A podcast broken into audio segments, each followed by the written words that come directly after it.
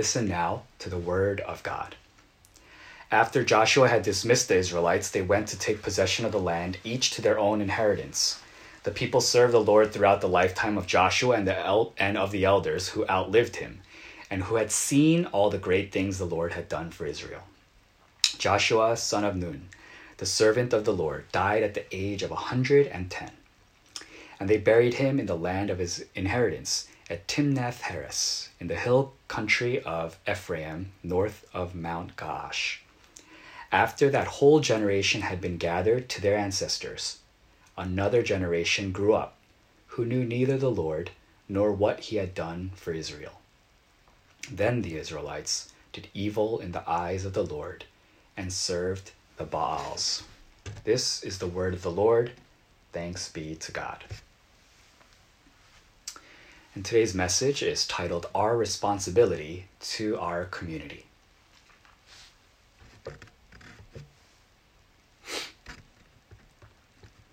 Uh, I've been sharing with you some of the stories uh, from the life of Moses, from the life of Joshua, some of the promises that God made to them, some of the challenges that they faced. Uh, last week we discussed, you know, making bricks without straw. That as Moses took up his leadership post and he boldly walked forward for the Lord, it ended in a situation that was worse for Israel, the Israelites. And they complained and they groaned and they said, Why did you do anything? Why did you say anything? And it discouraged Moses uh, from doing it again, from being bold and courageous and from being the one to step forward and, you know, challenge Pharaoh. He said, God, I don't know. You know, like if if the people, my own people will not listen to me, why will Pharaoh listen to me?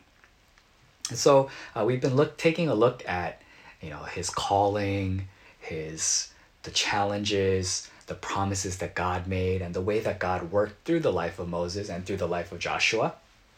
And we also discussed uh, the commitment that Joshua made before the people of Israel, uh, the commitment that he made for his household, and as we consider God who is with us, Joshua stood before people and he said, And I will be with him. I will be with God. And so we've seen good, we, we've seen high points, we've seen low points, we've seen, you know, moments where they were, you know, powerful and passionate and filled with the presence of God. And we saw moments where they felt weak, where they felt broken down, where they felt beat up. And through their life, the faith that Moses and Joshua showed, it ended up being kind of a beacon for the Israelites. When Moses had a hard time with God, when Moses was uh, feeling unsure of his role and his uh, position as the leader of Israel, the people eventually kind of followed suit and they so, uh, started to become unsure of themselves and unsure of the direction that God led them in. And so that's why jo- uh, that's why God needed Joshua to be a strong leader, to be a confident leader, to be a bold leader, to be one who would be faithful to him. Because as the leader, as the representative that is chosen by God, people tend to look and they take cues, they receive strength, they become role models and examples. People will model their faith after those that they follow. And what we see in the story today, uh, it's discussing the end of Joshua's life. Moses was a great leader for the Israelites. Joshua was a great leader for the Israelites. And anytime a leader is passing and a new leader is being appointed, that moment of transition is so very important. And one of the blessings for the Israelites early on in their stage was that they passed from a great leader to another great leader.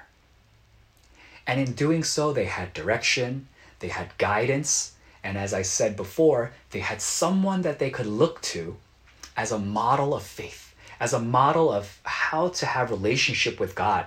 And when they looked at Joshua, it helped the people of God to also commit themselves to being in relationship with the Lord, in being in covenant with the Lord, listening, obeying, serving. But we find ourselves in a situation, the beginning of Judges. And the book of Judges signals uh, the ups and downs of Israelites relation, the Israelite relationship with God. A cycle.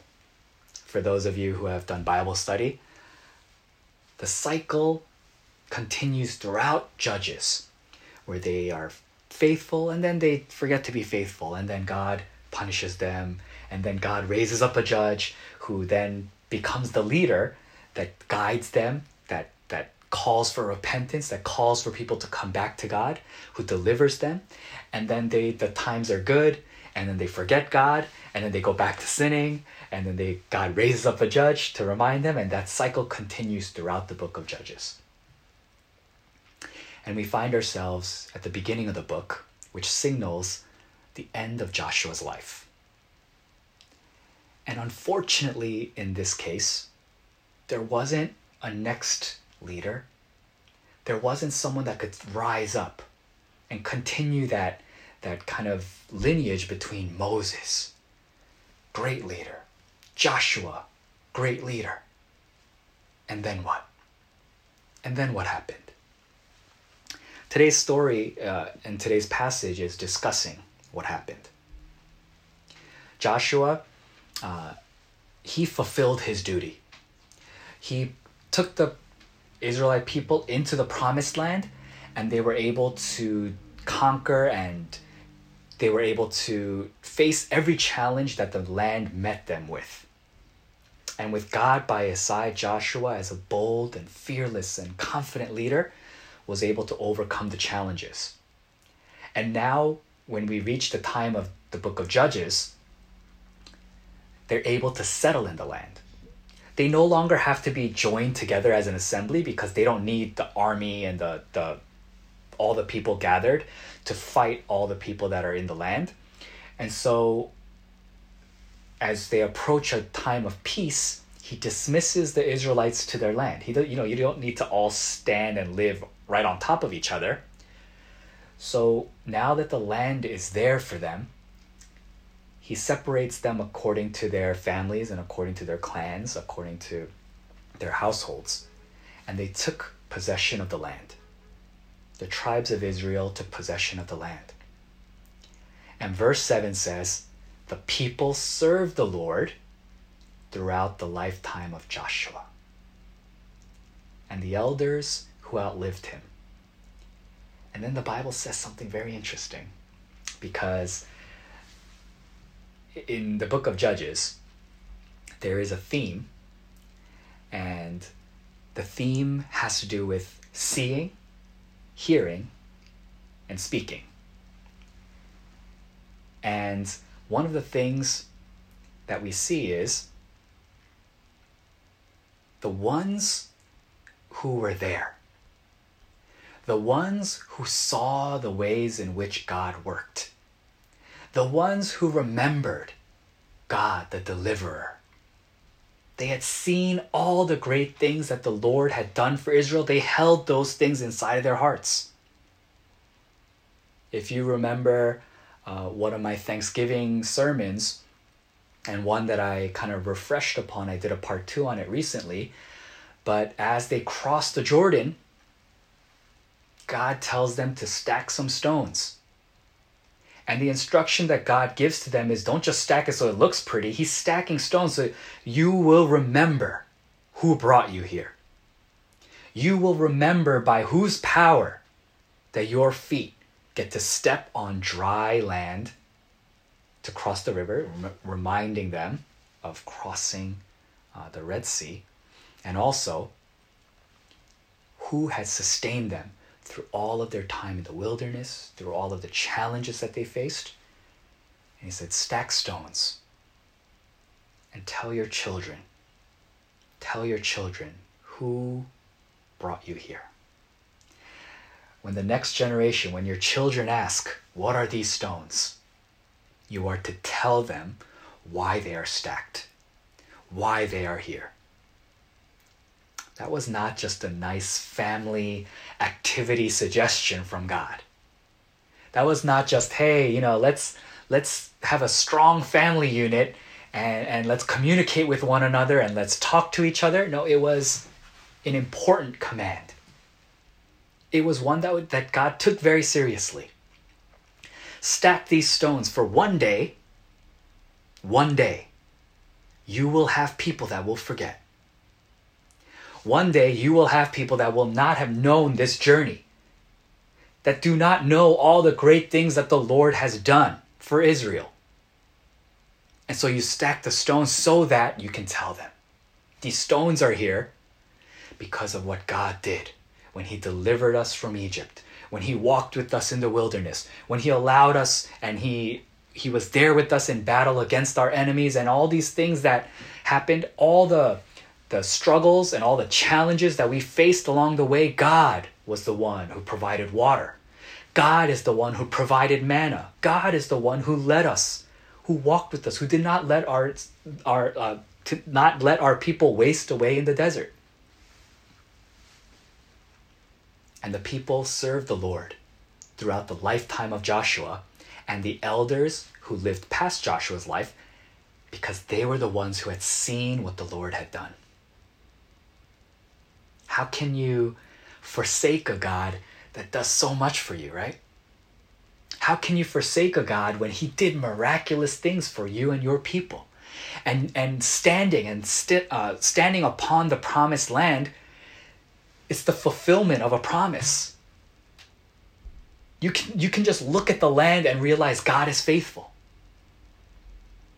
An amazing thing, a wonderful thing, something that gives strength, something that gives faith, something that people can talk about and they can all gather around, they can unify around that. Remember those hard times? Yeah, we got through it together because God was with us. The people served the Lord throughout the lifetime of Joshua and of the elders who outlived him, the ones who had seen the great things the Lord had done. Joshua dies. The elders die. Verse 10, it tells us that the whole generation had gathered to their ancestors, meaning, like, you know, they passed away. And another generation grew up and a tragedy occurred. We don't know exactly why. The Bible doesn't tell us exactly why. But for but the Bible tells us that they grew up and they knew neither the Lord nor what he had done for Israel. How can that be? A generation grew up who knew neither the Lord nor what he had done for Israel. Maybe now that they had reached the promised land, they thought their journey was over. They thought now it is my time and now we can we can prosper by learning farming and shepherding techniques.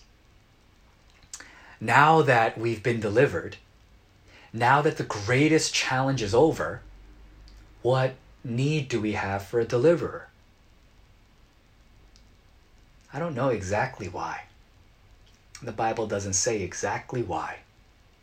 But we do know that a tragedy occurred.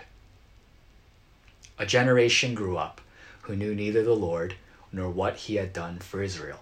And as a result, as a result, when you don't know who you are, when you don't have faith in God, when you don't know what He's done for you, if you think He's not done anything for you,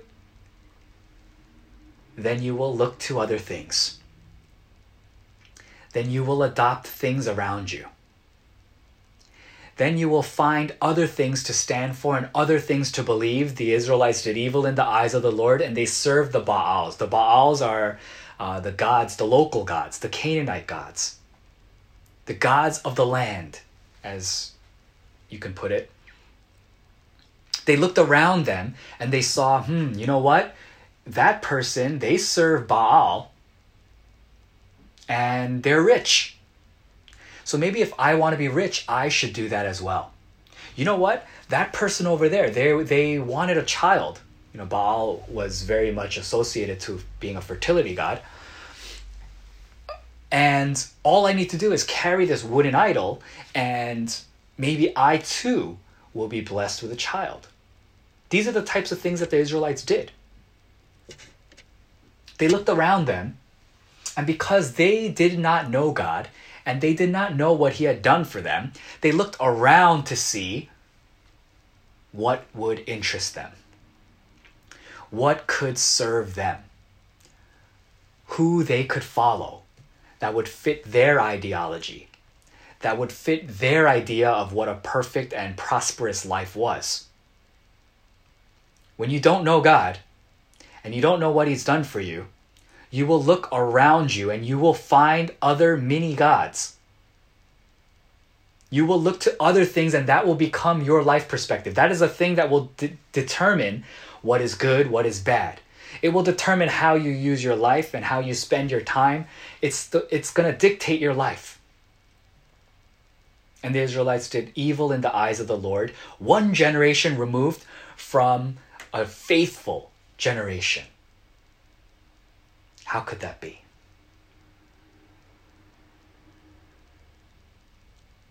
A whole generation passed away. The ones, the veterans, the ones that went through it all. And another generation grew up having possessed the land, having not really struggled. And they were comfortable enough, maybe secure enough. Maybe they had figured out the land enough maybe they became clever enough that they adopted the ways of the land around them instead of staying faithful to God. Again, how could this be? How could this have happened?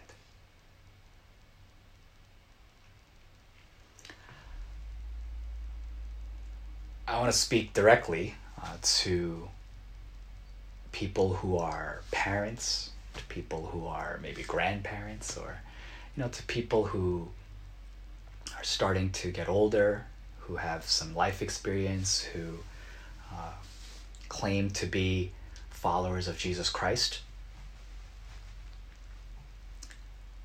God has blessed you with family. God has blessed you with age. God has blessed you with wisdom.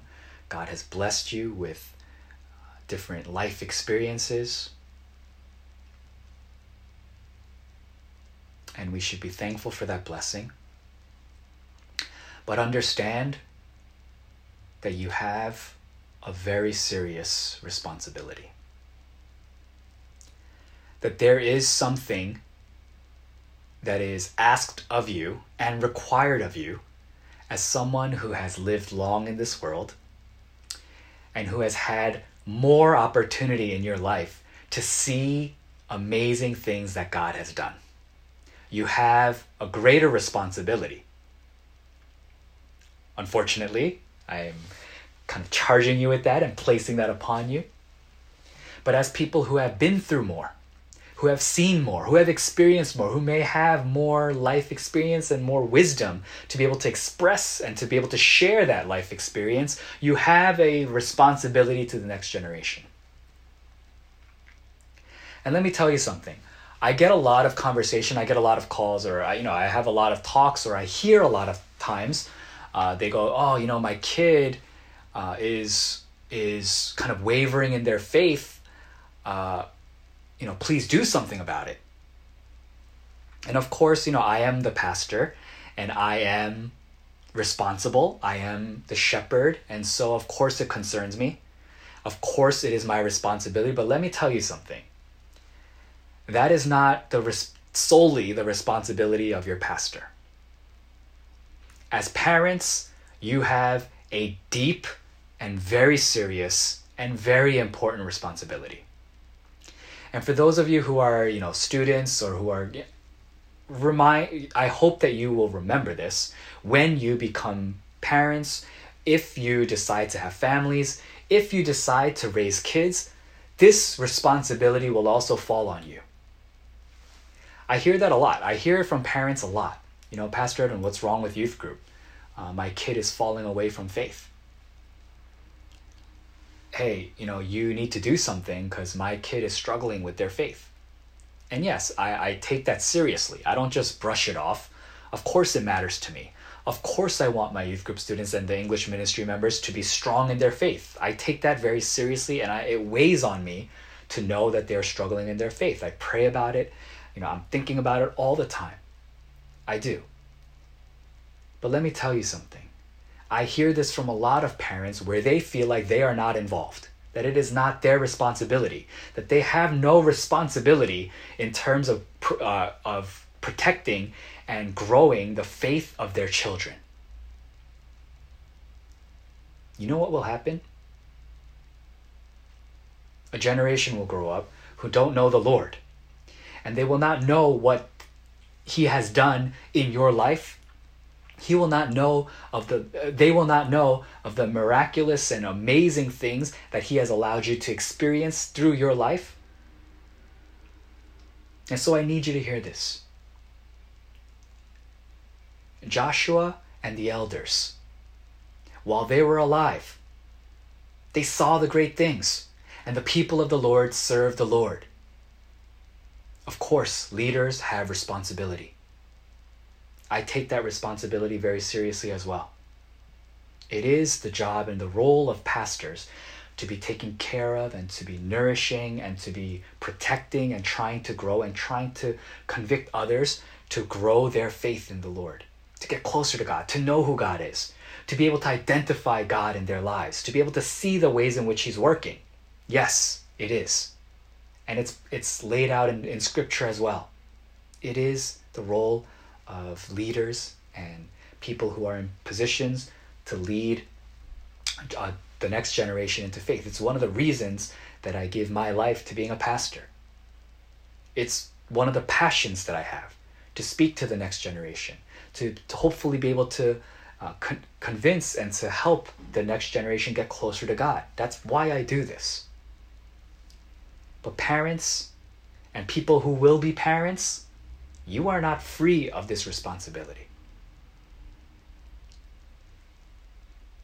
And, and each time you try to place that blame on someone else, God watches. God sees. Oh, you know, I don't think that pastor is very good. I don't think this youth pastor is very good. I don't think this Sunday school pastor is very good because my kid is not growing in faith. You know, my kid is struggling with their faith life. Yes, that is the responsibility of a pastor. And yes, it is the responsibility of a parent. If you are not leading your children, if you are not leading your family, then you are doing something wrong. Joshua, as the head of his household, he was the model, he was the example, he was the one who held himself responsible for his family. It doesn't mean you force them. It doesn't mean you have to shove theology down their throat and, you know, force them to, you know, do things and that's not what I'm saying. But your children will watch you. Your children are learning from you. And on a daily basis, you have a responsibility to the next generation to teach them about the Lord so that they know the Lord, so that they know what He has done through history, through what's written in the Bible, and also what He has done in your life. Why do we have generations grow up and they serve the Baals, the figurative Baals of our life, our day, in modern times? Why do we see people turning to all different kinds of things these days and giving their lives over to things? Because a generation can grow up without knowing the Lord. And hopefully, that is something that we can avoid. If you do not know it to be a problem, then you will not seek to improve on it. You will not seek to correct it. And what I am trying to say and what I would like to suggest to you is yes, you do have an important role in the life of the next generation's faith. Faith life in Old Testament theology has always been tied to community it is always tied to faith. It is not just about individual faith. It's not just about individual getting closer to God. It's not just about me and my improvement. It's not just about what I feel and what I want. It is always about community. It is always about the people around us, walking together, finding faith together. These are things that are important in faith. Now, you might grow up in a household where your family or your parents are not believers. But somehow God has reached you, and you have a chance to break that cycle for future generations in your family. And parents, if you are setting a bad example, there is something to be said about that. Like God is going to have some words with you, not nice ones, about the influence and the effect that you have in the lives of your children. Students, look at your parents. And I want you to look at them and think about them and, and consider them and ponder them for a second. And I want you to ask yourself do they lead me to God? Are they figures of faith? Are, are they like Joshua and the elders that I can look to, who can be examples and role models and beacons of light and beacons of faith that I can that I can look at them and say, you know, through them and through the lives that they live, I find faith. I'm growing. I I find myself to be a better Christian, a more faithful follower of Jesus Christ because I can see the example from my parents. If you can't see that, you need to speak with them. I'm serious about this. I know it sounds ridiculous. But our youth group students and our younger generation, you know, young adults, you look to your parents, you say, hey, you know, I need you to follow God because I look up to you, because I listen to you, because I respect you, because I learn so much from you. I need you to be close to God. It helps my faith. It helps me grow. I need you to tell me. I need you to speak to me about faith. I know our church. I know our youth group. I know that you know parents don't talk faith with their kids. I know this. It's wrong. We have to know it's wrong. the past generation has a responsibility to the next generation. It is not choice, it's not comfort, it's not like, oh, when it's convenient for me. Oh, you, you know, I'll do my thing because I have my own ministry stuff, and then they'll do their own thing because they have their own pastor. That's not how it works.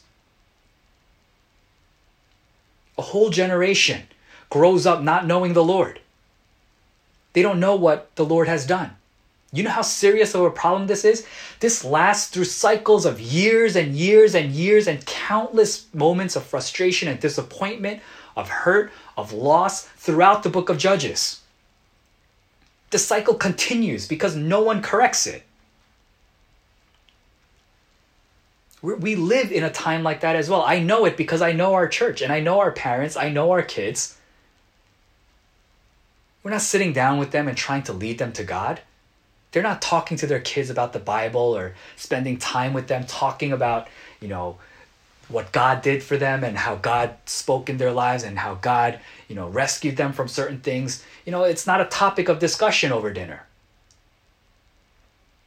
And I know from speaking with some of our students, they don't look to their parents as their faith figures, as the ones who are their models of faith. Why not? Why? why is this happening? How can this happen? Everybody that is in this service today and hearing this word, I need you to take very seriously that you have a role to play, that you have a responsibility. And even if you decide you're not going to have kids, you have a responsibility to the next generation. It wasn't just the family unit, it was the corporate whole, the whole community. The people served the Lord because Joshua and the elders, they were there, they saw, they spoke, they led, they guided, they modeled.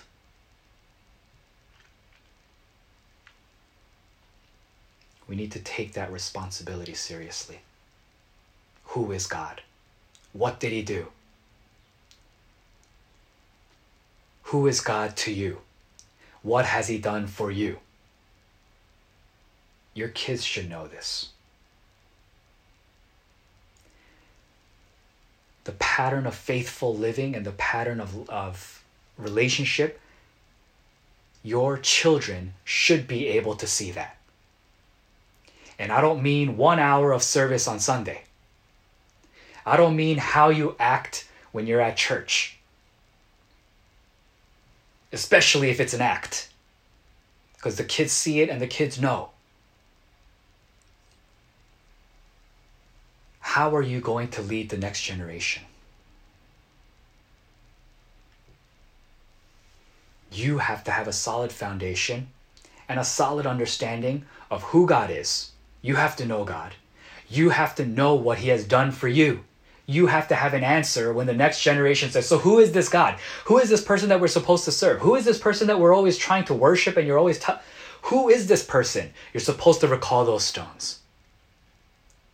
You're supposed to recall all the miraculous things that God did on the journey. You're supposed to tell them about how you love them and what you what he's done for you, who he is to you. And if we don't, then yeah, I mean be good parents. Yeah, provide, you know, house them and protect them and take care of them, but you're failing as a parent in the biblical sense of leading them towards God having a faithful generation grow up. And you might not like hearing that from me. I'm not deflecting the responsibility off of myself. I am part of that. That is my role and that is my job, and that's why I am who I am and why I'm in this position. Because that's part of my responsibility to teach our students and to teach our kids, to teach you to teach the kids that it is important to know who God is and what He has done. And I need each and every one of you to take that responsibility seriously as well. Then maybe, just maybe, maybe the communities will change. Maybe the generation will change. Maybe the land will be healed. Maybe we'll be able to experience some unity. Maybe we can start seeing less broken families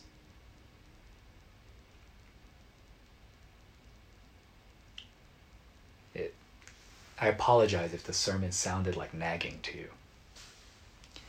But every once in a while I read the word of God and it convicts me to say, "Hey, we're not we're not doing a good job." And out of love uh, and with as much care as possible, sometimes we need to be rebuked. And I see it in our families and if I'm honest with you, I see it uh, in the relationship between some of our youth group students and the parents. Not every message is meant to make us feel good about ourselves or to feel happy or to just, yeah, okay. No, we need to feel some conviction in our hearts. And sometimes it takes us tell uh, it takes us hearing that we're doing something wrong for us to feel any motivation to improve and to fix it. We need to do better. There's a generation who's watching us. There is a generation that is looking and searching for answers. And when you do not tell them about God and you do not tell them about who He is and what He's done, they will search for Baals.